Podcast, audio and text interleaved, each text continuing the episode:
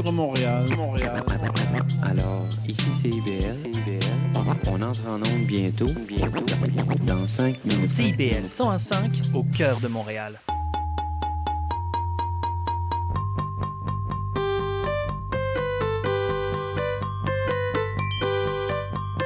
Bienvenue à l'émission Fierté de bâtir sur les ondes de C I B L cent un virgule cinq à Montréal. L'émission radiophonique des travailleuses et des travailleurs de la construction qui bâtissent aujourd'hui pour mieux vivre demain.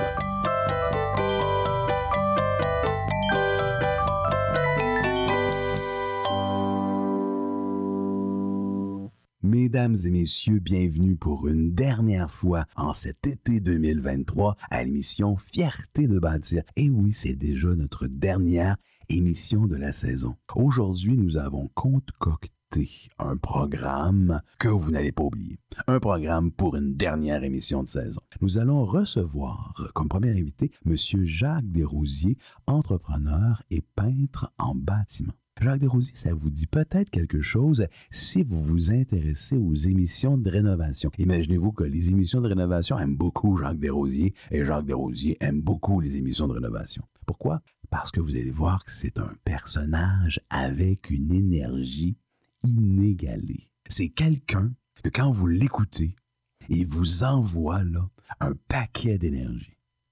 Ce qui fait en sorte que vous allez voir, vous allez pas vous ennuyer dans cette entrevue. C'est juste extraordinaire. Monsieur Desrosiers va nous expliquer sa carrière. Il va nous présenter sa carrière à partir du, du, du jeune Jacques là, qui était, qui pensait aller dans l'industrie de l'automobile pour se diriger par la suite, tranquillement pas vite, vers l'industrie de la construction, donc à titre d'entrepreneur en peinture.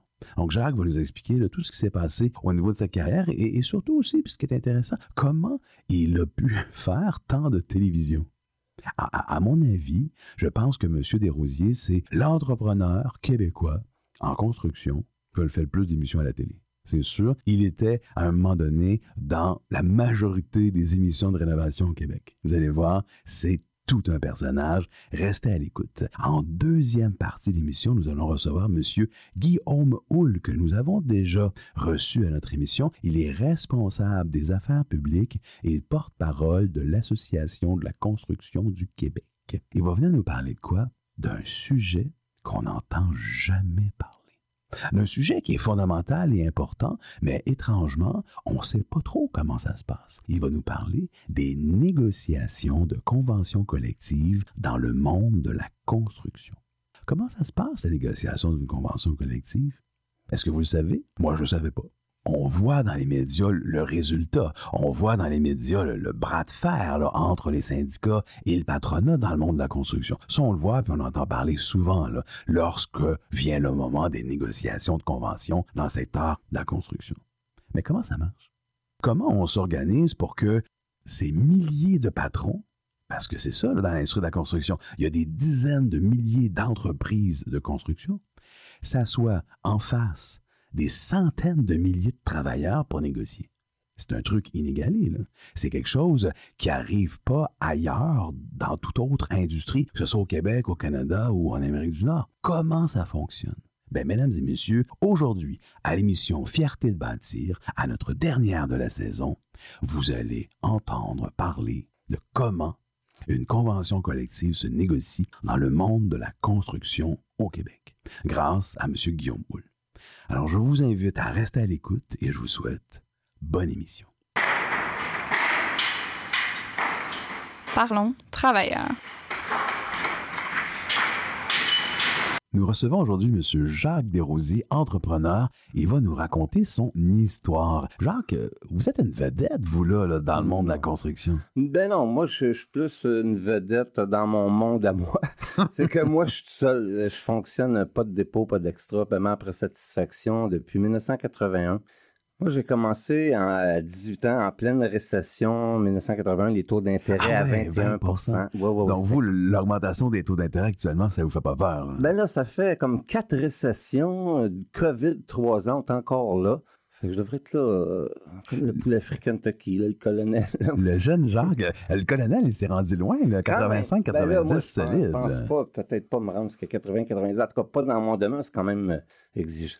C'est quand même exigeant, il faut travailler fort. Le jeune Jacques Desrosiers, là, à dix-huit ans, il était comment? Ben moi, je suis sorti de l'école, c'était Jacques Rousseau en débosselage. OK. Puis là, j'avais, tu sais, quand t'es jeune... C'est quoi le rapport avec la construction? Ben, c'est la finition. OK. Parce que moi, tu sais, j'avais étudié pour faire euh, bon, de la carrosserie automobile, peintre euh, d'automobile. Ouais, ça, oui. C'est beaucoup plus complexe que peinture un mur. Bien sûr. Euh, même le sablage, euh, c'est très fin. Tu sables à l'eau quasiment à la fin. Quand je suis arrivé dans le milieu, ben là, je me suis aperçu que j'aurais tapé des autos puis lavé des autos pendant deux trois ans. Puis moi, j'ai toujours été quand même travailleur autonome depuis l'âge de douze treize ans. Je pelletais, je faisais les piscines, les gazons, les, les feuilles. En tout cas, tout le temps d'ouvrage. Puis j'allais faire des commissions pour les petits vieux, n'importe ben, quoi. Mais oui, oui. À quatorze ans, j'avais un Padgett. Fait que...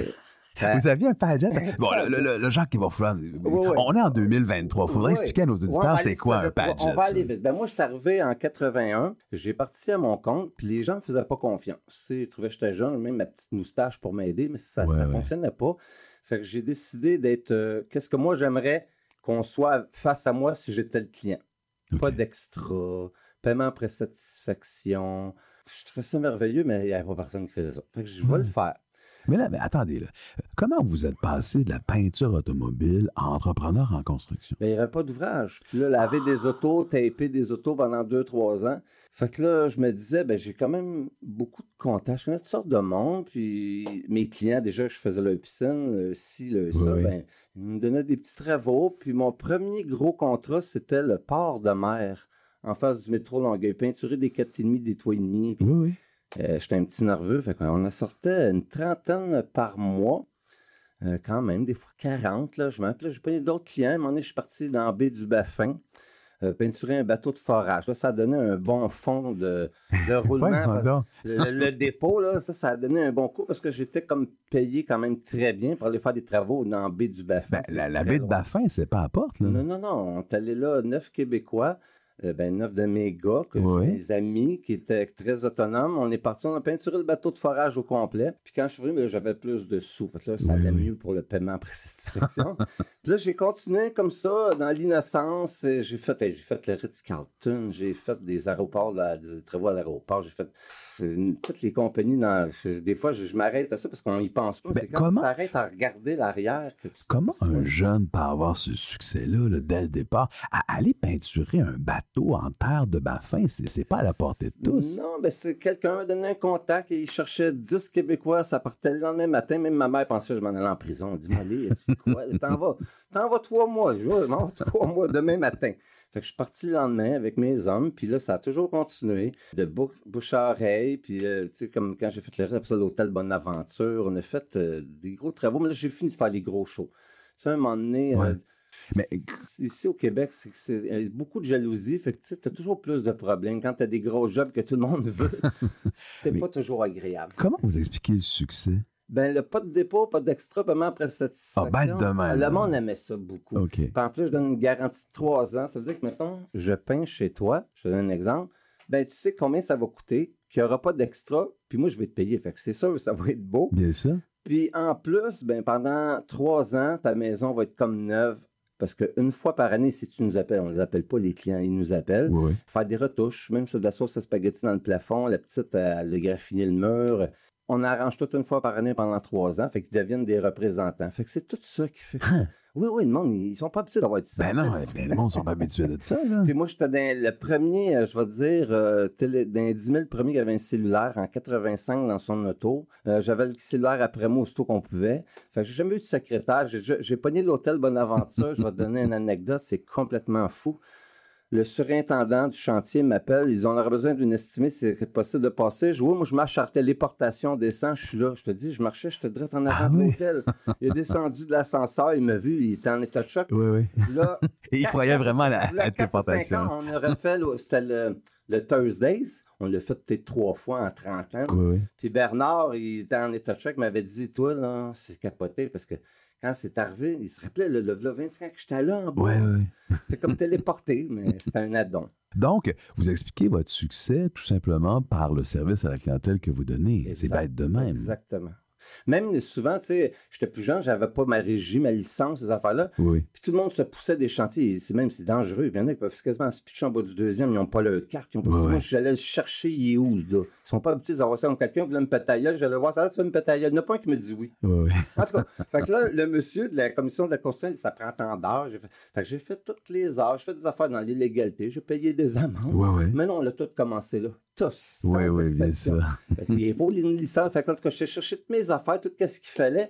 Mais eux autres sont là pour protéger le client. Mais moi, j'ai protégé mieux Déjà. que eux autres avant. Parce qu'aujourd'hui, ils ne te paieront pas les problèmes que tu as avec ton entrepreneur. Si tu as laissé un dépôt, tu as payé de l'argent. Même si tu as acheté de la peinture, que la job est cul, bien, il faut que tu rachètes de la peinture. Bien sûr. Il n'y a rien. Puis je m'arrange peut-être plus. Mais ce qui est... L'inconvénient, c'est sûr, c'est pas Alice au Pays des Merveilles ou dans le monde merveilleux de Disney, c'est qu'il y a toujours des gens, là, on ne le paye pas, hein? Perrault, on dit qu'on n'est pas content. Oui, absolument. Mais j'ai quarante et un ans d'expérience. Ouais. Puis j'ai pas besoin d'envoyer des fiers à bras ou des messieurs avec des battes de baseball. Là. La justice est là. Euh, il y a beaucoup de moyens légaux pour un entrepreneur. C'est intéressant ce que vous dites. Combien de clients vous ont pas payé? Oh mon Dieu. Je dirais, il y a à peu près un à deux clients à problème à chaque année. On ne okay. sait pas lesquels. On ne sait pas lesquels. Un ou deux. Puis, c'est très rare. Habituellement, même c'est pour ça que je dis souvent à, à mes clients, faites confiance à aucun entrepreneur. Oui, oui. Je suis un entrepreneur. Faites-moi même pas confiance. C'est pas compliqué. Vous n'aurez jamais de trouble. Parce que quand j'ai du trouble, souvent, ça va être avec un entrepreneur. Oh. Ah oui, carrément. Oh, oui. Eh, c'est détrange parce que... Cours après moi, shérif. Cours après moi, shérif. On, on parlait justement de ça hors d'onde tantôt. Les entrepreneurs en général qui ne payent pas l'entièreté des travaux qu'ils ont fait faire après que les travaux soient faits. Ça, il faut faire attention parce que toi, ouais. maintenant, je fais des travaux chez toi par sous-traitance avec oui. un entrepreneur que tu as pris. Moi, je fais le travail. S'il ne me paye pas, je peux t'envoyer une hypothèque légale. Tout à fait. C'est le client euh, qui est responsable. Oui, oui, oui. Ben moi, j'essaie toujours de ne pas faire ça. Ben non, ben non. J'avertis le client, ben pas le client, mais l'entrepreneur que si ça ne marche pas, je vais le faire comprendre. Puis quand ils ne comprennent pas, après ça, ils courent après moi pour me payer. Ah, c'est bien c'est bien drôle, ça. C'est, Donc, finalement, vous faites toujours payer. Il n'y a pas d'exception. Ah, mais il y en a eu des exceptions. Ah oui? Ah oui, oui. Même des, des gens connus que je nommerai jamais, là, Bien sûr. mais très dans le monde du hockey, là, même pas cinq dollars, même pas payer un gallon, ça n'a rien coûté. Mais tu sais, gars, ça arrive. Ça peut arriver. T'as des gens discrets qui ont, qui ont autre chose à penser. Ah oui, oui, oui. Il faut en que le Canadien gagne la coupe. C'est, c'est clair, bien sûr. On espère qu'ils sont loin de gagner à date, là, mais euh, on ne sait jamais. Ils n'ont pas été payés non plus. On sait... Peut-être, mais qu'ils gagnent. On ne sait jamais. Mais, mais là... Moi, là, je vous considère comme... Je ne sais pas si les gens vous, vous reconnaissent sur vos places, là. Jacques Desrosiers, vous êtes pas mal plus qu'un simple peintre en bâtiment, là. Ben moi, j'ai, j'ai fait un peu... peu dans mon livre, à, j'ai fait dans mon livre à moi, vous êtes un influenceur important, là, au Québec. Non, pas du tout. Vous ne vous considérez pas comme un influenceur important? Non, sinon, j'aurais changé bien des choses. Premièrement, il y avait une constitution, il y avait des affaires qui ouais. m'énervent. Ben, ouais. Vous avez fait beaucoup de médias, beaucoup de télé, là, vous. Moi, j'ai, j'ai fait du Canal Vie, j'ai fait euh, Peine mon garage, euh, j'ai raté mes rénaux, viens, Manon, viens. Mais hey, c'est beaucoup, ça, ça, ça, ça ouais. manque beaucoup parce que, tu sais, premièrement, on a déjà un travail qui est ouais. exigeant. Puis en plus de faire ça, mais ça, c'était. Parce que j'aimais ça, ces émissions-là, comme Peine mon garage, la seule émission bourrame. Bien euh, sûr. Les affaires de cuisine, la toilette, les armoires, puis les walk-ins, les bonnes ouais, femmes. Ouais. Mais moi, j'aimais mieux euh, pour les hommes. Là, les gars, on a fait broyer des gars avec ces émissions-là. Incroyable. Là, Jacques, ouais. on va prendre une pause, oui. puis on va revenir. J'aimerais ça qu'on parle de ça. Mm-hmm. Votre carrière à côté de la construction dans le monde des médias. C'est parfait. À tantôt. Ici Céline Lachapelle, chef de section Relations clientèle et partenaires de la Commission de la construction du Québec. Vous écoutez Fierté de bâtir, l'émission dédiée aux travailleuses et travailleurs qui construisent de leurs mains le patrimoine architectural de demain sur les ondes de C I B L cent onze virgule cinq Montréal. Comme première pièce musicale, aujourd'hui, nous allons entendre une chanson romantique. Moi, j'aime ça, les chansons romantiques. Il s'agit de la pièce « La maison sauvage » interprétée par Philippe B. Il y a des paroles là-dedans qui disent comme « Je tourne en rond comme un lion en cage, à chanter des chansons pour trouver le courage, d'aller au dépanneur, ramener des bouteilles vides, faire un peu de ménage avant que ma lionne revienne de voyage. » J'aime bien ça l'image d'un lion qui tourne en cage avant que sa lionne revienne de voyage.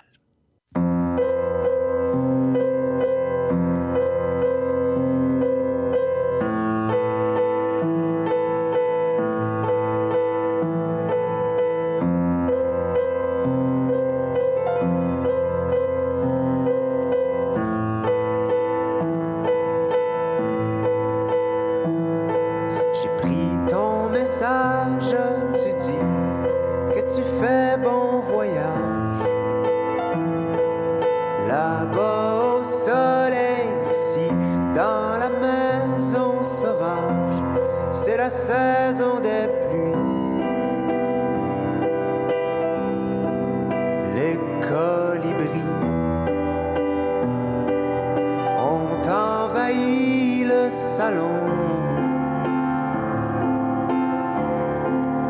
et font leur nid dans mes cheveux.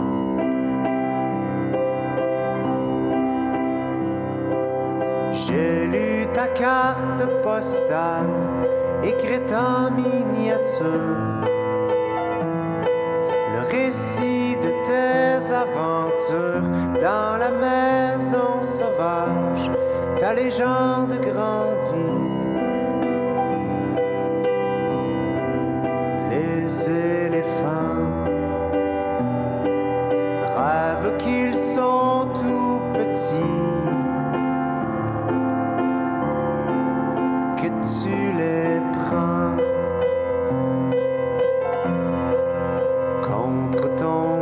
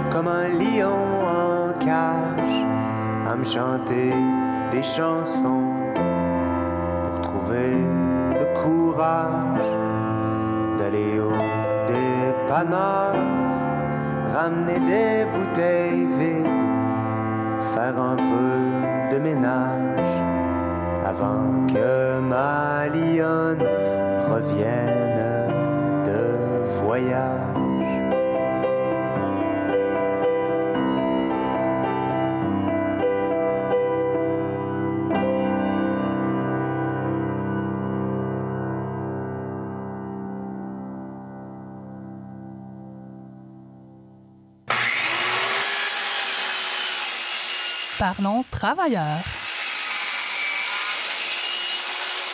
Nous revenons avec Jacques Desrosiers, entrepreneur, mais aussi, selon moi, il n'est pas d'accord avec moi, mais influenceur. Hum,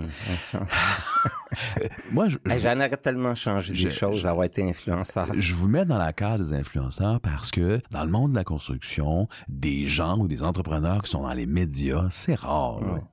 Il n'y a, a pas masse de personnes qui passent à la télé comme vous, là. Non, il y en a qui ont fait encore plus de télé que moi, comme Dominique Michel, elle a fait de tout. J'ai, comment qu'elle s'appelle? Ouais, j'ai fait des choses pour elle. De, de Dominique euh, Michel, c'est pas au, un entrepreneur en construction. Suivant ces choses-là, ouais, moi, ouais. J'ai travaillé avec elle aussi. Ça, j'en oublie c'est un ça. Petit peu. Mais ces gens-là sont archi connus, mais c'est ouais. pas des entrepreneurs en ouais. construction. Ouais. Vous, vous êtes un vrai entrepreneur en construction qui fait de la télé. Ouais, ouais mais ça, c'est... Comment, comment ça s'est passé? Comment ben vous moi, êtes passé? Ça s'est passé, c'était Dominique Michel, il y avait un, comment on appelle ça, un, un, un recherchiste. Oui. Lui, il appelait les entrepreneurs. Lui, quand il est tombé sur moi, il disait, c'est toi. OK. Comment c'est, ah non, non, non, non, non, c'est toi, c'est toi, c'est toi, c'est sûr, c'est toi. Puis Dominique Michel m'a rencontré, puis on a commencé, on a fait deux saisons. Hein. Tout simplement. Euh, ma maison, ouais. Ouais. En fait, vous attribuez votre succès télévisuel, dans le fond, à votre personnalité. C'est un peu ça l'idée. Bon, c'est un là. Peu ça, oui, oui. Le monde, il... Ben, je suis à l'aise, j'aime le monde, puis ça paraît, puis j'ai pas... Euh... C'est sûr que je suis un gars poli, mais je suis pas pogné, je suis pas... Euh, non, je suis à l'aise avec ma personne, puis je suis capable d'assumer qui je suis euh, pleinement. Vous avez pas juste fait une émission, là, vous en avez fait, fait plusieurs. Mm-hmm. Qu'est-ce qui explique ce succès-là? Ben, qu'on moi, vous rappelle après pour faire de la télé? Ben, c'est parce que ce qui arrive, c'est que, premièrement, euh, c'est pas des, des choses que t'es rémunéré, non. Ah non. non, non, non, non, moi j'ai fait, en tout cas... Ah, moi pour... je pensais qu'il y avait non, des fortunes pas... à faire. Ah, pas du tout, non, non, mais moi c'était peu, peu mon grâce, j'aimais ça, oui. Puis le pire, le monde est petit. Émilie Ceretti était euh, stagiaire pour l'émission Ma Maison. OK. Puis le jour de sa fête, des années plus tard, là, on parle ouais. de quinze ans, mettons, plus tard, il y a quelqu'un qui est dans la merde, puis ils ont besoin d'un entrepreneur peintre, puis c'est la fête à Émilie Ceretti, fait qu'il m'a appelé. Fait que c'est sûr que j'ai donné un cadeau, hein. Oui, oui, Fait oui. que elle m'a pogné, là, trois ans. ouais. Donc... Êtes-vous en train de nous dire que faire de la télé, à titre d'entrepreneur qui intervient dans une émission, c'est moins payant que d'aller peinturer des murs? Ah, oh, ben oui, ben oui. Ah oui, oui, ben oui, ben oui. oui même, même aujourd'hui, quand je travaille, mes, mes propres, mes propres bras, mes propres jambes. Bien sûr. C'est sûr, j'ai, j'ai chaud. Oui. Je suis moins fo- en forme physiquement, mais je suis encore, ça, ça, c'est comme le biscuit à pédale, hein. Ça se perd pas. Je te dis, c'est fou, là. Même quand je fais des petits travaux chez nous, ma femme, elle aime bien ça. C'est pas long, c'est changer de couleur, tout est fini. C'est rapide, wow, c'est, ouais. c'est vite fait, bien fait. Ah ouais, ouais. C'est clair. Ouais. Vous devez en avoir, des histoires croustillantes. Ah, j'ai toutes sortes d'histoires, même des affaires que je sais même pas, je suis prêt vraiment à la radio, parce que tu sais, les, ben, juste, les clients juste qui n'ont pas payé. Juste qu'on peut dire à la radio, là. Ah, mon Dieu Seigneur de Seigneur. Une histoire d'horreur, comme ah, peintre en, en, ah, en bâtiment. Ah, j'en ai, j'ai demandé, je n'ai un qui avait été sauté au T N T. Le gars est arrivé, il manquait un bout de bras. De, ben, il manquait comme le, le poignet et le doigt. Non, mais lui, il avait une bombe en entour de, c'était la gang de l'Ouest. En fait, OK, oui, oui, oui, oui. À l'époque des Dubois, là. Euh, je dirais dans les années quatre-vingt-quatorze, okay. quatre-vingt-seize, quelque chose comme ça. Ouais, ça avait sauté au T N T, puis là, tous les clients, me, ben pas les clients, mais les voisins me regardaient bizarre. Je me demandais pourquoi. Puis j'avais remarqué que le soffit était gonflé un peu. Je trouvais ça bizarre. Quand lui est arrivé, là, il est arrivé, il manquait comme euh, la main droite, oui. avec un crochet sur Harley. Hum, j'ai tout, euh, là, je n'aimerais pas les noms. Oui, mais, là, tout a décliqué. Et j'ai fait les travaux. Ça montait à vingt-sept mille dollars parce qu'il avait mis une bombe en dessous du lit, et le plaf, ben le, dans le fond, le plancher de la chambre des maîtres est rendu dans la salle à dîner. Oui, oui. Donc, vous, vous êtes arrivé après l'incident. Oui, puis des pour années rénover, après, dans le fond. Des années après, parce que lui, tu vois, il était rendu avec une chose artificielle. Oui, oui. Puis c'était comme adapté, fait que j'imagine que ça faisait pas un mois, mais ça a tout revenu en souvenir, là. On l'a tout arrangé, tout ça, tout ouais, était ouais. bien beau, puis il aimait beaucoup que j'étais pas mal après satisfaction. Quand il m'a dit ça, j'ai eu un petit peu une hésitation, il m'a dit, ben, ils m'ont très bien payé. Absolument, c'est pas que ces gens-là qu'on a des problèmes. Non, non. non, non, non, c'est clair, c'est clair, c'est clair. Mais votre expérience à la télé, là, mm-hmm. OK, ça s'est passé comment? Ben ça, c'était des horaires assez difficiles, parce que même des fois, tu sais, les, les hommes, les autres, sont plus syndiqués. Là. Oui, bien sûr. trois heures moins dix, les outils tombent, pouf. Oui, oui, oui. Euh, moi, ben, ils continuent, hein. Oui. Fait que des fois, plus que j'aille faire un garage d'ennui, euh, ah, genre ouais. une heure du matin, puis là, faut pas que le monde, il, s'est caché, là, les, les gens qui vont faire la surprise, ils savent pas rien. Fait que faut que tu fasses ça dans la discrétion. Parce que c'est sûr que les horaires de la télé, c'est pas les mêmes horaires que la construction. Non, nous autres, c'est de très tôt à le plus tôt possible. C'est ça. De très tôt au plus tôt possible. Mais dans la télé, c'est que on tourne tant qu'il faut tourner, là. Ça finit là. Ah oui. Puis il arrive toutes sortes d'imprévus. Puis dans un garage, je sais pas si tu sais, mais quand tu changes, tu fais ça, tu fais ci, tu fais ça, euh, pas en place, là. Puis là, t'as les caméras. Le monde s'en aperçoit pas parce qu'ils voient, hein, qu'est-ce que la caméra voit en avant. Mais il y a une équipe en arrière. Fait quand ils tournent, ben, toute l'équipe tourne. Non, non, c'est, c'est quelque chose. Ça, ça complique le travail de l'entreprise. Oui, ben oui. oui, le coup de truelle, elle recommence, on l'a pas pris comme il faut. Fait que c'est, c'est comme deux, trois fois plus long qu'une job normale. Ah ouais? ouais. Vous avez dit tantôt qu'il n'y a pas d'argent à faire avec ça. Vous avez été payé pour les travaux, mais pas vraiment pour le temps que vous non, avez passé non, non, là-bas. Non, non, on fournit tout. Donc, ils nous mettent dans le générique, ces choses-là. Ouais. Mais... OK, non. Ce que vous dites, c'est que vous êtes carrément pas payé. Non, non, non. non, non, non. Donc, mais... dans le fond, pour vous, la télé... c'est de la publicité. Oui, oui, exactement. Tout simplement. C'est beaucoup comme ça à cette heure aussi. Ah ouais? Oui. Toutes les télé-réalités, ils boostent tout le monde, puis c'est, c'est tout, ça marche tout comme ça en général. En tout cas, dans le domaine de la réno, oui, oui. ils se pluguent comme ça. Dans le domaine des émissions de rénovation, en général, les entrepreneurs le gars de plancher, qui vont là. Fournit le plancher, le gars de ci, fournit ci, tu sais. Puis dans le fond, ils se payent par la, l'exposure télé, ben oui, l'exposure média. Moi, c'est moi, le monde me reconnaissait. Ben oui, bien sûr. C'est toi qui as fait mon garage. Puis je pogne d'autres jobs encore, même si je fais plus d'émissions. Je, je, Des euh, années après. Ouais. Parce que si on cherche Jacques Desrosiers sur Internet, on ah voit non, tout non, ça, non, là. Non, ça ouais, sort ouais, tout. Ça là. sort tout. Moi, je, je vais te dire, le premier site web au monde entrepreneur. Ça veut dire que Google... Je vous crois pas, pas je vous crois pas. Même pas là. Le premier site web au monde oui, entrepreneur oui, en construction. Oui, oui, oui. oui. Si Comment vous faites? T'étais en France, tu tenais un entrepreneur peigne, Jacques Desrosiers, Montréal. J'étais là avant Google. Les autres, même, ils servent de moi, on se faisait mon affaire. Même encore aujourd'hui, je suis très bien placé avec Google. Attends, attends, autres, attends. Google se servait de vous. Expliquez-nous ben oui, ça. Parce que les autres, quand tu cherches, tu trouves. C'est ça qu'ils oui, veulent. Oui, absolument. Fait qu'il aime bien mieux avoir un gars qui n'est pas de dépôt, pas d'extra, pas après satisfaction en peinture que Tigoun, euh, Joe Blow, là, qui, je te le dis, je vais être là demain. Comment? Comment? Comment? Parce que si vous dites que vous avez été l'entrepreneur en construction qui a eu le premier site web, ouais. mettons, mettons au Québec. En quatre-vingt-quatorze, non, en quatre-vingt-quatorze, non, je vous le dis, il n'avait pas. Dans le monde, dans, dans je le monde. Je l'ai pas trouvé. Comment, comment avez-vous, avez-vous eu cette idée-là de vous faire un, d'avoir un site web en quatre-vingt-quatorze? Tout le temps, j'étais toujours, tout, même mes, mes neveux, c'était comme James Bond pour eux autres, c'est tout le temps des chars sport, des, euh, les cellulaires, les, les bébelles, les gros systèmes de son. Ils aimaient ça, les gadgets, tu sais. Puis, aujourd'hui, ils me le disent, c'est les plus, ils ont vieilli, on oui, a trente-cinq ans, quarante ans, puis ils me disaient, hey, toi, là, c'était hot, puis... Mais j'étais avant-gardiste. Quand euh, il arrive des moments que tu viens pour euh, t'imposer, la... moi, je voyais de l'avenir, j'avais acheté, je te dis, j'ai acheté six ou sept cents noms de domaines, peinte Longueuil, peinte Anjou, peinte Montréal, peinte... De... Tu voulais n'importe quoi. six cents oui. noms de domaines? Oui. Même aujourd'hui, j'en ai à peu près une douzaine. OK, ben douze, c'est raisonnable. Non, parce que là, le S O a changé. Que oui, oui. Mais avant, c'est parce que le monde, il pensait pas. Quand tu cherches un peintre, tu cherches pas Jacques Desrosiers, tu cherches un ben, peintre. Bien sûr. Fait que moi, je voulais sortir, j'avais peintre, j'avais peintre Montréal, peintre Anjou, peintre.ca. OK, donc vous avez pas pris de chance, vous avez acheté tous les noms de domaines possibles. Ça, c'est parce que la, la recherche, toi, t'es à Saint-Lambert, peintre Saint-Lambert, mais ben, moi, je l'avais. Fait que ça sortait tout de suite, tout sa ça. recherche. Mais là, ça a changé le S O. Mais j'étais, j'étais dans, oui, j'étais quelque donc, chose. Donc, vous étiez un prix qui comprenait bien l'impact de la technologie dans le marketing oui, qui allait venir plus tard. Moi, je me sers de tout ça encore aujourd'hui, l'intelligence artificielle, puis ça, je peux faire rédiger toutes sortes d'affaires. Même, je peux même euh, demander des choses de calcul, de pieds carrés. C'est fou, là. Tu lui donnes la commande, tu lui expliques. Ouais. Une fois. C'est mieux que bien des gens, des fois. Tu sais, ouais. t'expliques une fois, c'est compris. C'est compris, tout ouais, ça. Ouais. Écoute, vous êtes une personne très surprenante, Jacques. Très, très surprenante. Là, vous me dites que, à l'aube de vos soixante ans, vous utilisez l'intelligence artificielle concrètement dans le cadre de votre travail. Oui, oui, oui. Oui, ouais, parce que c'est, c'est complet.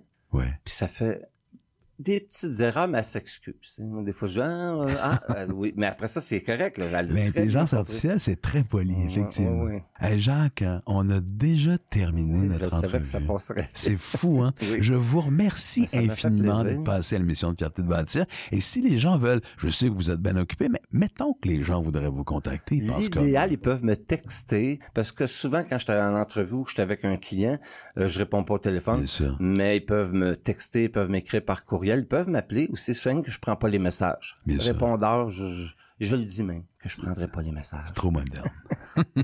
Merci Jacques de passer l'ici. À la prochaine, au revoir. Ici Nicolas Hadd. Vous écoutez Fierté de bâtir, l'émission dédiée aux travailleuses et aux travailleurs qui construisent de leurs mains le patrimoine architectural de demain sur les ondes de C I B L cent un virgule cinq Montréal.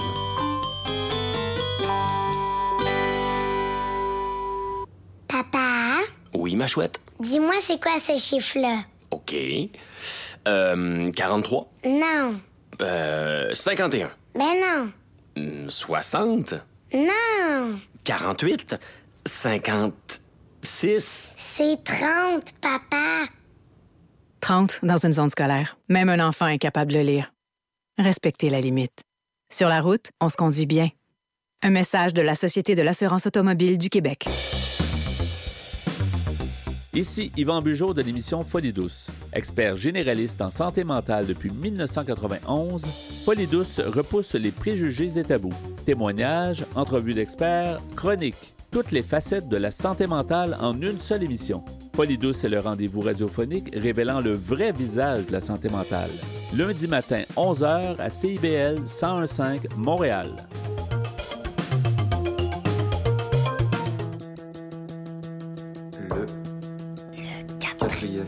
Le, le quatrième, quatrième mur. Le quatrième, le quatrième mur. Bon, Siri, c'est quoi, mettons, là, l'émission qu'il faudrait absolument écouter à C I B L tous les lundis de quinze heures à dix-sept heures? Le quatrième mur. C I B L cent un virgule cinq, Montréal. Ici Céline Lachapelle, chef de section Relations clientèle et partenaires de la Commission de la construction du Québec. Vous écoutez Fierté de bâtir, l'émission des travailleuses et des travailleurs qui construisent aujourd'hui pour mieux vivre demain sur les ondes de C I B L cent un virgule cinq Montréal. Pour la prochaine pièce musicale, nous entendrons un auteur québécois classique. Il s'agit de Félix Leclerc avec sa chanson Pour bâtir une maison, publiée en dix-neuf cent soixante-douze par la maison de disques Polygram. On peut y entendre Pour bâtir une maison. N'oublie pas l'important. L'important, c'est tout d'abord un terrain. Et il prend la peine de dire par la suite Malaurin, Malaurin. Malaurin dans le sens que ben, bâtir une maison, c'est pas facile et que ça donne mal dans le dos. On a besoin de travailleurs pour faire ça. Travailleurs vaillants. Pour bâtir une maison, il te faut des deux par quatre, des bardeaux, des cabochons, du ciment et un niveau, trois centaines de livres de clous et vingt tonnes de cailloux, des équerres et des tuyaux, des marteaux et un chapeau. Mais n'oublie pas l'important, l'important, la base, le fond, point d'appui de ta maison. C'est tout d'abord un terrain malaurin, malaurin, malaurin. Pour arriver au pignon, il te faut d'abord la cave, un solage et un plancher et un mur de chaque côté. Des fenêtres et des portes, des lucarnes et des poutres, un escalier, un plafond et de la clarté pour monter. Mais n'oublie pas l'important, l'important, la base de fond, point d'appui de ta maison. C'est d'abord un charpentier, mal aux pieds, mal aux pieds, mal aux pieds. Pour isoler ta maison, il te faut des sacs de laine, de la planche embouvetée, de la colle et du mastic. Coupe froid et coupe chaud, coupe vapeur et coupe vent, papier noir, jaune et gris et d'épaisses feuilles de carton. Mais n'oublie pas l'important, l'important, la base de fond, point d'appui de ta maison. C'est surtout un sac d'écu, mal aux mains, mal aux mains. Pour habiter ta maison, il te faut de l'eau courante, une cheminée pour le feu et un meuble pour la glace, une table et quatre chaises, une coupe de lit et tout, un éclairage au plafond, une lampe à ton chevet. Mais n'oublie pas l'important, l'important, la base de fond, point d'appui de ta maison. C'est une femme dedans, mal aux dents, mal aux dents. Si t'as tout ça dans la main, fais venir un bulldozer, un maçon, un contracteur, un ou deux bons menuisiers, un plâtrier et un peintre, deux ou trois cogneurs de clous, un décorateur pas cher et un homme pour les serrures, et un autre pour les tapis, et un autre pour les rideaux, et un autre pour les armoires, et un autre pour la terrasse, et un autre pour le chemin. Tu n'en finiras jamais, et c'est ça qui est important.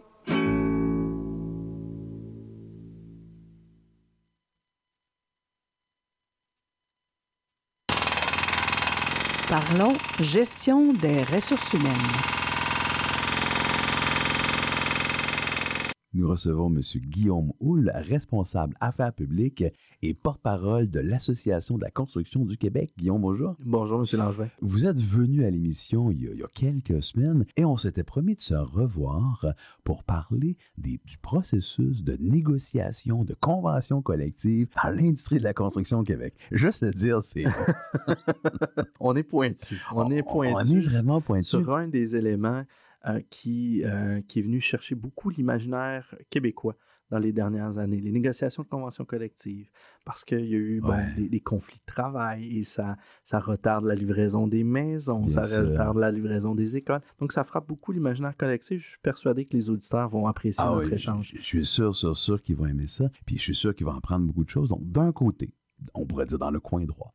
Okay. Non, dans le coin gauche. Dans le coin gauche, évidemment. Excusez-moi, dans le coin gauche, nous avons les syndicats et les travailleuses et les travailleurs de la construction. Dans l'autre coin, qu'on pourrait qualifier de coin droit, nous avons les représentants, euh, les associations patronales représentant les entrepreneurs. Okay. Et si je comprends bien, au Québec, il n'y a que quelques groupes qui négocient autour de la table pour l'ensemble des entrepreneurs et l'ensemble des travailleurs du Québec. Exactement. Il y a une obligation du côté des travailleurs d'être syndiqués. Donc, à partir du moment où ils œuvrent sur un chantier de construction et que les heures sont déclarées, bien entendu, euh, ce qui est la façon légale de procéder, rappelons-le, à ce moment-là, ils ont une obligation de signer une carte euh, aussi pour un syndicat. Ils doivent être représentés par un des cinq syndicats euh, du secteur de la construction. De l'autre côté, euh, tous les entrepreneurs qui déclarent des heures, euh, selon les secteurs, sont aussi représentés obligatoirement par une association, que ce soit l'Association de la construction du Québec, où nous représentons près de soixante pour cent des heures travaillées dans l'industrie.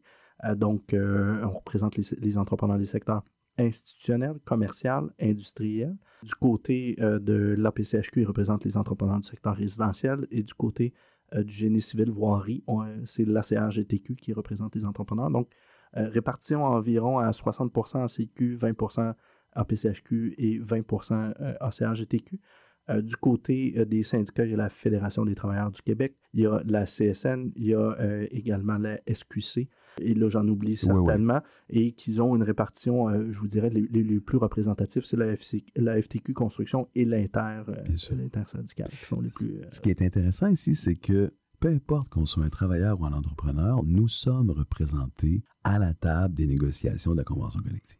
Exactement, parce qu'il faut négocier des conditions de travail. Quand on embauche quelqu'un, il a des conditions de travail. Bon, si ce n'est pas négocié, ce sont les droits du travail qui s'appliquent, puis on s'entend avec notre entrepreneur ou avec, avec notre patron, peu importe le secteur, pour, pour négocier nos conventions de travail.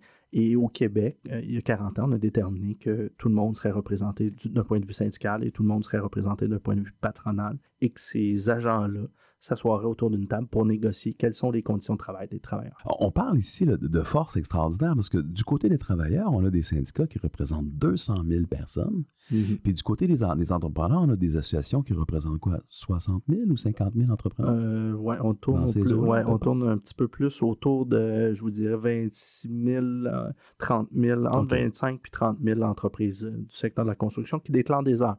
Se dit en passant parce qu'il y a des entreprises de rénovation. Donc, tout, tout le secteur de la rénovation résidentielle n'est pas dans l'obligation euh, de déclarer des heures dans l'industrie de la construction. Donc, il y a plus que trente mille entreprises du secteur de la construction au Québec, là, mais celles qui sont représentées au, d'un point de vue légal et d'un point de vue des conventions collectives, c'est ça. Ça doit être extrêmement complexe là, lorsque quelque chose comme trente-cinq mille entreprises s'assoient à bout de la table pour négocier avec deux cent mille travailleuses et travailleurs.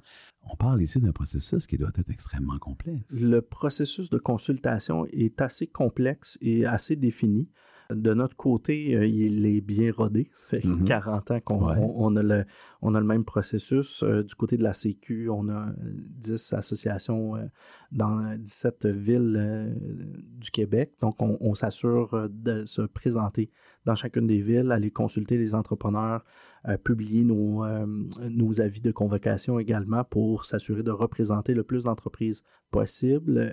Bien entendu, il y a aussi toutes les étapes Euh, à l'interne. Qui, qui Quand vous dites que vous consultez les entrepreneurs, ça veut dire quoi, ça, exactement? Vous envoyez un sondage, vous allez les voir, vous leur parlez, c'est quoi, exactement? Ça veut dire qu'on va les voir mm-hmm. euh, directement. Euh, on fait des séances de, de, de travail concrètement avec eux. Ouais. On met tous les enjeux qui sont sur la table, que ce soit les enjeux de l'heure ou les enjeux du passé qui mériteraient d'être dépouss- dé- dépoussiérés. Mm-hmm. Et on, on prend leurs doléances, on les prend en considération, on s'assure que ce soit représentatif. Donc, si des doléances arrivent euh, en Montérégie, qu'ils arrivent sur la Côte-Nord, qu'ils arrivent sur, euh, sur la, la rive sud de Montréal, mais, donc, ils ah sont ouais. pris en considération. Ça, c'est une autre considération parce qu'on s'entend que probablement les entrepreneurs de la Côte-Nord n'ont pas du tout les mêmes préoccupations que les entrepreneurs de la région de Montréal. On s'assure que les représentations qu'on fait soient uniformes, c'est-à-dire qu'ils représentent tout le monde. S'il y a des doléances qui sont partagées de la part des entrepreneurs, je dis en Abitibi par exemple, et que ce n'est pas du tout le cas partout ailleurs au Québec, ça se pourrait qu'on on, on dise à l'Abitibi, ben, on, on va peut-être le travailler de façon plus régionale sans le demander pour, pour oui, l'ensemble oui, des régions du Québec. Je comprends, je comprends. C'est, c'est pas un, un désavantage, ça, de la négociation globale? Le fait que les, les préoccupations régionales sont peut-être moins présente à la table centrale? Les enjeux de relations de travail, généralement, sont similaires de part et d'autre. Il y a peut-être les enjeux, je vous dirais, de mobilité de la main-d'œuvre qui sont mmh. différentes. Ouais. La région mmh. de l'Outaouais a des enjeux qui sont particulière à elle parce qu'elle partage des travailleurs avec sûr. l'Ontario. C'est la même chose en Abitibi. Au nord de, de l'Abitibi, mm-hmm. il y a une frontière qui n'est pas si loin que ça. Il y a beaucoup de travailleurs qui œuvrent de, de part et d'autre de la frontière. Et la Côte-Nord, elle aussi, ses particularités. Et là, on essaie de trouver un positionnement qui fait consensus à travers tout, à, à travers tout le Québec pour représenter les entrepreneurs du, du mieux possible. Justement, Comment on fait pour obtenir ce consensus de la part des entrepreneurs qui semble à première vue être si différent? Comme je vous dis, ils ne sont pas ah, si okay. différents que ça. Il peut avoir certains éléments sur lesquels ils ne s'entendent pas. Par exemple, des entrepreneurs généraux versus des entrepreneurs spécialisés, ils n'ont pas sûr. les mêmes réalités. Euh, maintenant, on expose chacune des réalités et eux aussi, en tant qu'entrepreneurs, doivent faire euh, un travail sur eux-mêmes pour se mettre à la place d'une association qui représente tous les entrepreneurs et pas uniquement leur propre entreprise. Euh, et à ce moment-là, on dégage, nous, puis c'est notre travail, de dégager les consensus mmh. euh, au sein de nos membres pour, pour bien les représenter parce que, ultimement, notre travail, c'est de les représenter. Bien sûr, parce que si ce n'est pas négocié en fonction de ce que les entrepreneurs désirent, ben la convention collective ne va pas du tout refléter leurs besoins, finalement. Exactement. Et, et je vous dirais aussi que mon travail va être sur la sellette. C'est possible, les entrepreneurs ne seraient pas contents. Exact, exactement. Ils ça, vont ça, nous le dire. Inquiétez-vous. Ils vont pas. Vous dénoncer c'est, ça. S'il y a quelque chose qu'on sait, c'est qu'ils ont, ils n'ont pas la, la langue dans leur poche quand vient le temps de. Puis ils ont bien raison, en plus. De donner des doléances. Exact. Ça, c'est clair. Donc, vous faites un genre de tournée du Québec, vous allez chercher ce que les gens veulent prioriser dans cette négociation et ensuite, on fait le tri là-dedans et on décide. Est-ce qu'il y a un vote?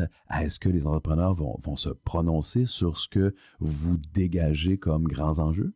Du côté syndical, ils procèdent davantage de, ce, de cette façon-là. Okay. De notre côté, ça va davantage être sur la notion de consensus. Mmh. Et rare... Très, très, en fait, euh, moi, ça fait cinq ans que je suis à l'A C Q. J'ai jamais entendu parler qu'il y a un entrepreneur qui s'est élevé et qui avait claqué la porte parce qu'on n'avait pas représenté euh, sa position. Donc, euh, okay. je pense qu'on a, on fait, on fait bien notre travail de représentativité, de représentation euh, et on s'assure que tout le monde euh, puisse y trouver son compte ultimement. Parfait. Et ce processus-là, dire combien de temps le processus de récolte de l'information? Euh, de notre côté, il, il peut durer jusqu'à douze mois. C'est-à-dire okay. que douze mois avant la, la fin de les, même, je vous dirais, avant le début des processus euh, de négociation avec les syndicats, on va euh, entamer une tournée à travers le Québec. Je vous disais tantôt, on se promène à travers les régions. On va aussi les, consul- les consulter via le web, et cetera. Mmh. Bien entendu, tout ça est confidentiel. On ne dé- dévoile pas les... Il ne faudrait pas que la partie syndicale on... sache qu'est-ce que vous priorisez, bien sûr. Il y a une, une question de stratégie dans toute bonne négociation, effectivement. Parfait. Qui pense à cette stratégie à la C Q? C'est la direction des relations de travail chez nous qui pense à ça en collaboration avec la direction générale, bien entendu, euh, la direction des affaires publiques et gouvernementales euh, et, euh, et également tout notre conseil euh, d'administration qui ultimement sera consulté avant la signature euh, d'une convention collective. Donc, vous avez en permanence à la C Q une équipe de négociateurs? On a en permanence, effectivement, une équipe de négociateurs. Ça se pourrait qu'on s'adjoigne aussi de, de représentants externes pour venir euh, nous prêter main forte, mais ultimement, à la table, ceux qui représentent les entrepreneurs en construction euh, du côté de la C Q, ce sont euh, notre équipe de relations de travail. Parfait. Alors, à la C Q, il y a des gens qui travaillent à temps plein sur la négociation. Ici Laura Rodriguez, enseignante de français chez French Langage Solutions. Vous écoutez Fierté de bâtir, l'émission des travailleuses et des travailleurs qui construisent aujourd'hui pour mieux vivre demain sur les ondes de C I B L cent un virgule cinq Montréal. Avez-vous déjà entendu parler du poète Jacques Prévert, né en mille neuf cents et décédé en dix-neuf cent soixante-dix-sept? C'est un poète qui a été populaire grâce à son langage familier, truc pas nécessairement habituel chez les poètes français. Ah, imaginez-vous que ses poèmes et ses textes sont repris par le slameur français Frédéric Neftchi de son petit nom Neftchik. Il a même reçu des textes inédits de Prévert fournis par sa petite fille. Nous allons entendre un texte qui s'appelle « Travailleurs, attention », créé en deux mille douze dans l'album « Le soleil brille pour tout le monde ». Alors, mesdames et messieurs, bonne écoute de ce slam.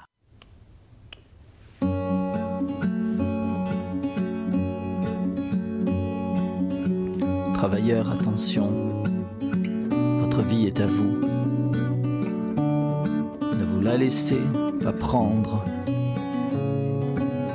Socialistes sans parti, communistes. La main qui tient l'outil ressemble à la main qui tient l'outil.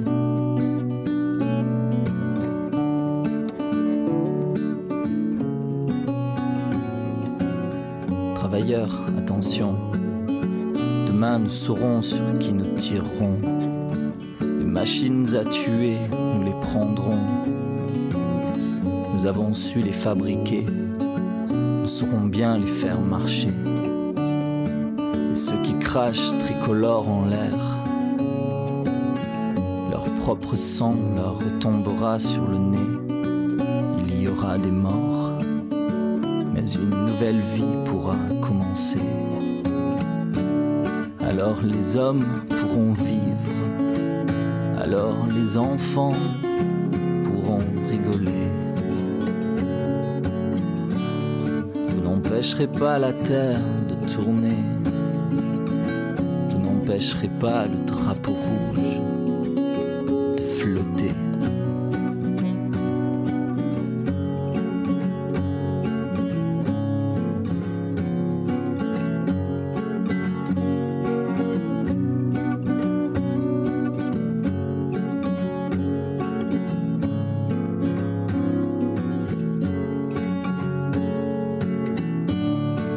Les hommes pourront vivre, alors les enfants pourront rigoler. Vous n'empêcherez pas la terre de tourner, vous n'empêcherez pas le drapeau rouge de flotter.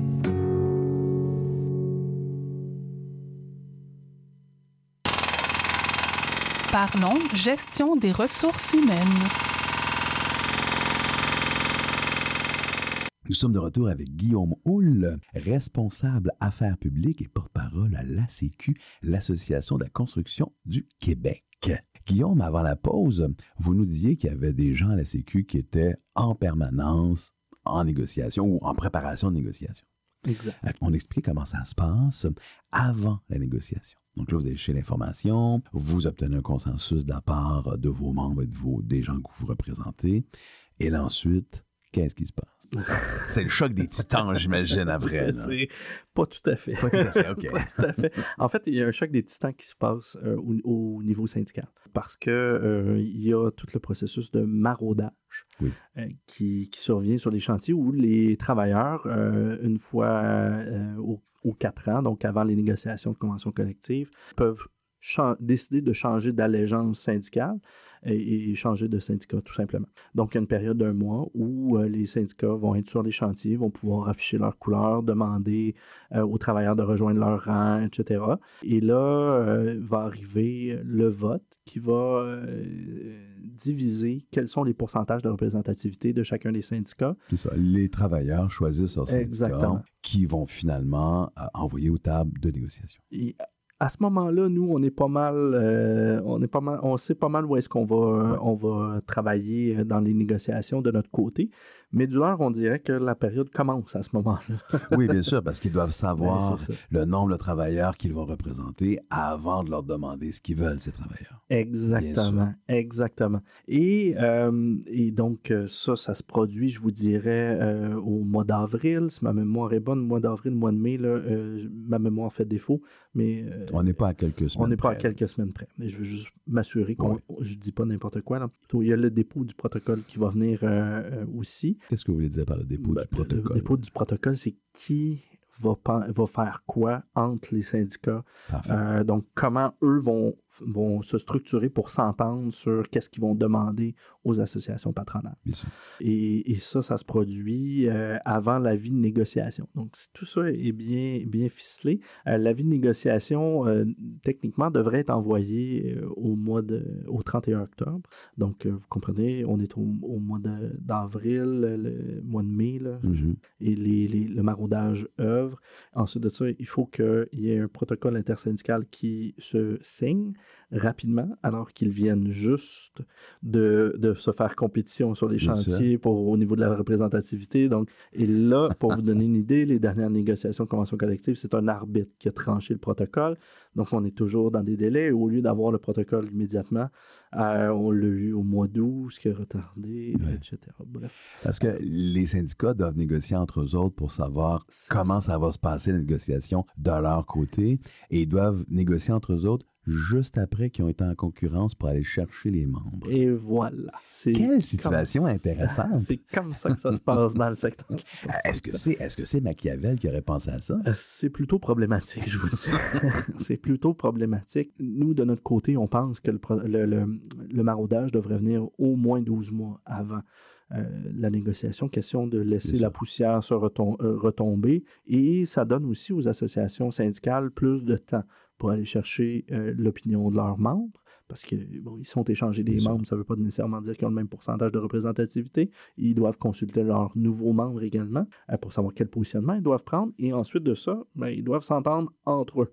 Tout ça nous amène à la fin euh, octobre où on a un avis de négociation qui est envoyé, mais je vois... Il... Si je comprends bien, est-ce que ça veut dire que à chaque négociation, l'ensemble des syndicats doivent avoir une position commune lorsqu'ils, présentent, lorsqu'ils se présentent à la table? Bien, il y a un tronc commun. Donc, euh, à chaque fois? À, ch- à chaque fois, oui. C'est une table. Il y a plusieurs tables de négociation. Okay. Il y a la table du tronc commun. Et sur la table du tronc commun, les syndicats doivent s'entendre sur qu'est-ce qu'ils vont demander. Mais avant même de s'entendre sur ce qu'est-ce qu'ils vont demander, ils vont s'entendre sur le protocole qui va mener à qu'est-ce qu'ils vont... Bien sûr, bien sûr. OK, donc, c'est très, très intéressant. Ça veut dire que aucun des syndicats pourrait dire, écoutez, nous autres, là, ce que les autres demandent, ça ne nous intéresse pas. On va faire cavalier seul, puis on va les négocier tout seul, nous, pour nos membres à nous. Ils ne peuvent pas faire ça. Ils pourraient le dire, mais pas, de, mais, mais pas nécessairement dire, le, le, mais le, pas, pas le, le faire. faire. Parce qu'un arbitre, à ce moment-là, devrait trancher de la question. À chaque fois. À chaque fois. Wow! Ça, je n'avais pas pris conscience de ça. Je savais qu'il y avait une négociation là, provinciale au niveau de la construction, mais je n'avais jamais pris conscience que chaque syndicat, dans le fond, n'est pas indépendant. Ils doivent arriver ensemble à la table avec une position commune. C'est ce qu'on appelle l'alliance syndicale. Et l'alliance doit être là à chaque fois. Et l'alliance doit être là à chaque fois pour euh, négocier chacune des conventions collectives, effectivement. Intéressant. Contrairement à ce qui se passe ailleurs dans la fonction publique, il y a parfois alliance, parfois non. Exact. Tout dépendant là, des intérêts, des de, intérêts, de l'air, du temps, de, de, de qui fait quoi. Donc, chacun peut arriver de façon indépendante ou peut arriver à une alliance, mais dans la construction, l'alliance est obligatoire. C'est, du, c'est une obligation, au même titre que c'est obli- une obligation d'être syndiqué dans, oui, dans notre industrie. Si on poursuit le processus, ouais. on sera au mois d'octobre, euh, un avis de négociation qui est envoyé au maximum euh, au trente et un octobre, un mmh. avis de négociation qui est envoyé, mais techniquement, dans les faits, on ne commence pas nécessairement à se parler avant le mois de janvier, le mois de février, parce qu'ils euh, viennent de sortir d'une, d'une position où ils devaient euh, se compétitionner l'un Bien l'autre. Là. Ensuite de ça, ils ont établi le protocole. Il y a du va-et-vient sur le protocole. Il y a un arbitre qui finit par statuer. Il y a la vie... Et là, tant et aussi longtemps qu'ils n'ont pas de position commune, mais ils ne viennent pas s'asseoir avec nous. Évidemment. Alors que nous, notre processus a débuté, comme je vous le disais auparavant, en, en, il y a environ douze mois. Euh, ouais, donc, ouais. Euh, eux, quand ils commencent leur, pro, leur protocole, ou si on veut le maraudage, ben nous, notre travail de consultation est déjà fait, alors qu'eux, ils débutent. Et là, on se retrouve au mois de janvier, février, avec des positions de la part des syndicats. Et là, on peut s'asseoir à une table, mais les conventions collectives arrivent à échéance au mois d'avril. Ça ne fait pas beaucoup de temps, ça, Bien pour ça. s'entendre et discuter des éléments aussi importants que le salaire des travailleurs. Absolument. Est-ce que je comprends bien si je dis que les syndicats, ils ont un processus qui est régi par la loi. Ils ne peuvent pas exact. faire les choses avant.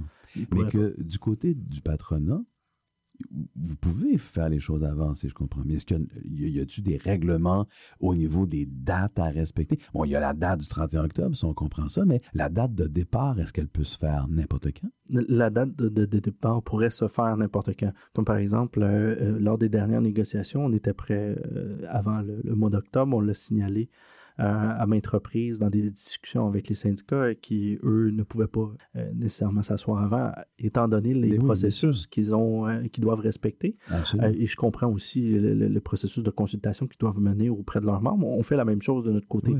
mais on n'a pas les mêmes euh, doléances dans le sens où, euh, du côté euh, des syndicats, ils ont l'alliance euh, syndicale. Du côté des patrons, nous, on a l'Association des entrepreneurs et entrepreneuses en, en construction du Québec, l'A E C, euh, où nous, on va s'entendre entre nous sur les éléments du tronc commun. Donc, je vous disais Bien qu'il y a sûr. quatre conventions collectives. Il y a la, la convention collective du tronc commun, il y a la convention collective ici euh, résidentielle, génie civil, voirie. Et donc, tout ce qui est actif au tronc commun, on le négocie entre nous, entre quatre associations. Euh, et on arrive fin prêt euh, ensuite de ça pour les négociations. Fantastique. Il y a plein de choses qu'on apprend aujourd'hui. Là. C'est assez génial. Donc là, tout le monde est prêt. On s'assoit à la table. Oui. Avez-vous déjà assisté à ce, cette négociation? Personnellement, non. Et non. C'est une bonne nouvelle. C'est une bonne nouvelle? Pourquoi? Parce que ça finit pas. On se couche tard. On se couche, ou on se couche pas pantoute. Ça, ça peut arriver, effectivement. Mon rôle en tant que porte-parole, c'est d'intervenir sur la place publique ouais. et non pas euh, derrière les portes closes. Bien sûr. J'ai été embauché sous cette prémisse-là. Lors de mon entrevue, j'ai dit, en temps de négociation, si je suis dans l'espace public, ça veut dire qu'il y a quelqu'un chez nous qui n'a pas fait son travail. oui, oui, bien sûr. C'est vrai. Donc, ça veut nécessairement dire qu'on n'est pas arrivé à une entente et ce n'est pas une bonne nouvelle, ultimement, quand on est en négociation, puis pour des négociations qui sont aussi importantes qu'un contrat de travail pour des travailleurs. Euh, on souhaite que les gens s'entendent ouais. d'abord et avant tout. Et, et donc, euh, moi, si vous ne me voyez pas dans les médias, euh, c'est, c'est une très bonne nouvelle. Ça veut dire que ça se passe bien. C'est de, de l'extérieur, quand on regarde des négociations dans le monde de la construction, c'est souvent assez difficile. Ça a été difficile, euh, non lors de la précédente, mais lors des deux, les, les deux périodes de négociation auparavant.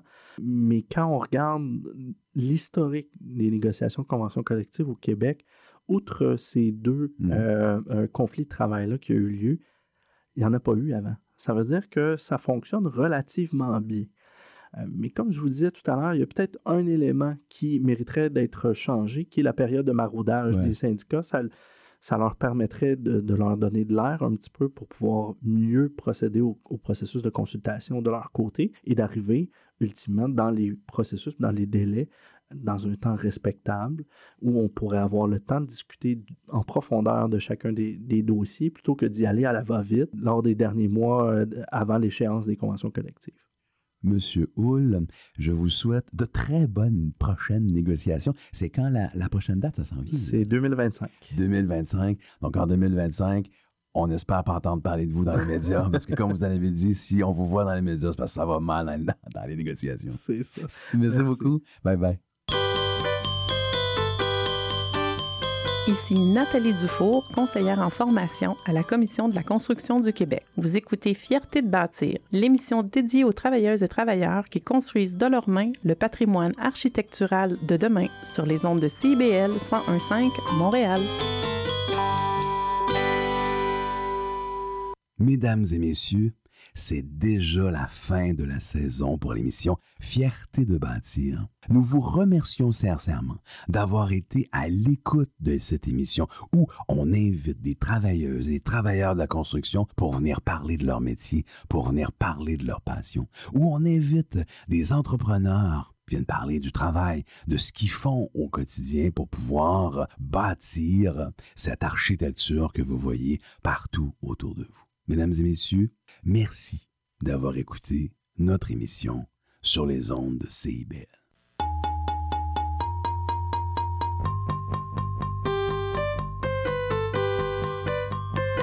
Une mission comme Fier Bâtisseur ne peut se faire sans l'aide de fiers collaborateurs.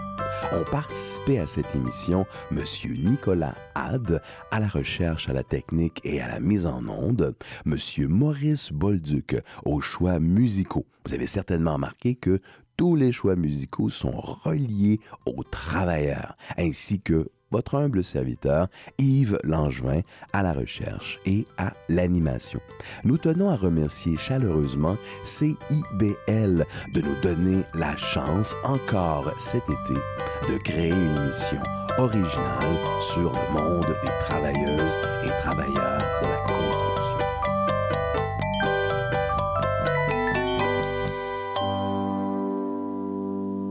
construction. Oh yeah, Miss Lady Rain! Et John D. On vous attend tous les vendredis. De midi à une heure pendant votre lunch. Sur les ondes du cent un virgule cinq F M C I B L. Ah, qu'en penses-tu? Suivez-nous sur Instagram et Facebook. Oh yeah! Oh yeah! OK, vas-y. Les preuves de force! Tout sur la littérature. Cette forme-là parlait d'une certaine manière du fond que je voulais explorer. Et ça va générer chez lui une réelle angoisse. Une série nouvelle qui s'appelle Le Projet P. Le personnage de Marion, par exemple, c'est beaucoup défini à travers ce qu'elle peut faire pour les autres ou ce qu'elle représente aux yeux des autres. Les preuves de force! Avec Linda Dion et Mike Seviano. Jeudi dix-huit heures, rediffusion mardi seize heures trente. C I B L, au cœur de la littérature. Monsieur Bulle et compagnie, un magazine radio sur le vin, la bière et les spiritueux. Des conseils pour mieux boire. Guinaël Revel et son équipe parlent du bio, de la viticulture, des spiritueux, des vignobles du Québec, du Canada, de toutes les nouveautés de la planète vin et une chronique fromage. Monsieur Bulle et compagnie, les vendredis de neuf heures à midi à C I B L cent un virgule cinq Montréal.